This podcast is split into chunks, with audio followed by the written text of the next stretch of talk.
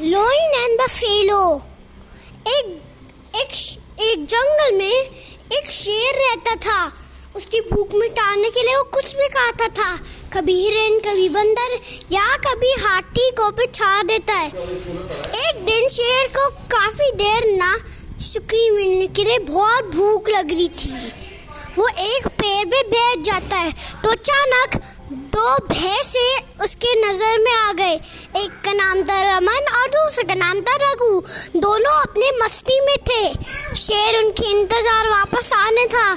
अरे रमन भाई, कौन बताओ, इस बात चुनाव कौन जीतेगा? इस बात चुनाव मोदी जीतेगा। कब से वो ही जीतेगा? अरे मेरा रमन भाई जंग अपनी जंगल की बात कर रहा हूँ।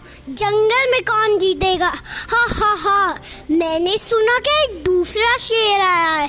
कभी वो तो हमको खा जाता है तो हमारी खेल नहीं। एक दिन वो शेर उनके पास आता था।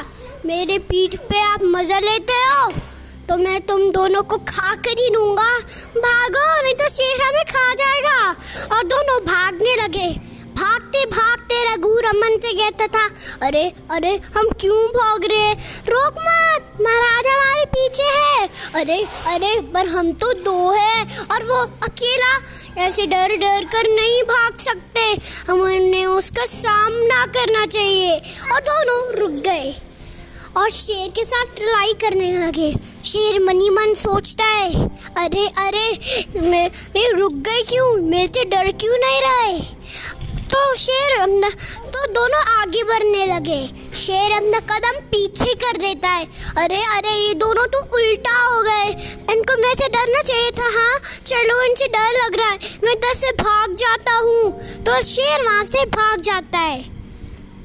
देख, दिन एक लोमड़ी आई वहाँ। उसने शेर से किया, क्या? अरे, लोमड़ी, क्या अपन दोनों भैंसे का मेरे, पकड़ने के लिए इन मदद करोगे? हाँ ज़रूर करूँगा। तो वो लोमड़ी गई और उन्हें देखा कि रमन भैंस घास छीर रहा था। तो उसने गलत बात बनाई रमन को और उससे वो शेर के पास गया और कहने वाला था, अरे, आप मेरा दोस्त आपके साथ बात कर रहा है, चल बाहर निकल। हा हा हा, कौन रघु? कैसा रघु? यहाँ पर कोई नहीं है। अब कौन तुम्हारी बचाएगा?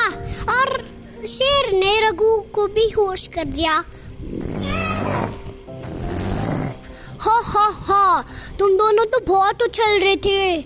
आज तो मैं तुमको खाकर रहूँगा तो पीछे से रम, रमन आता था उनके सीनों से पटक दिया। जैसे वहाँ पर रोलोमरी वहाँ से भाग जाता है और शेर वहाँ धूम दबाकर भाग जाता है।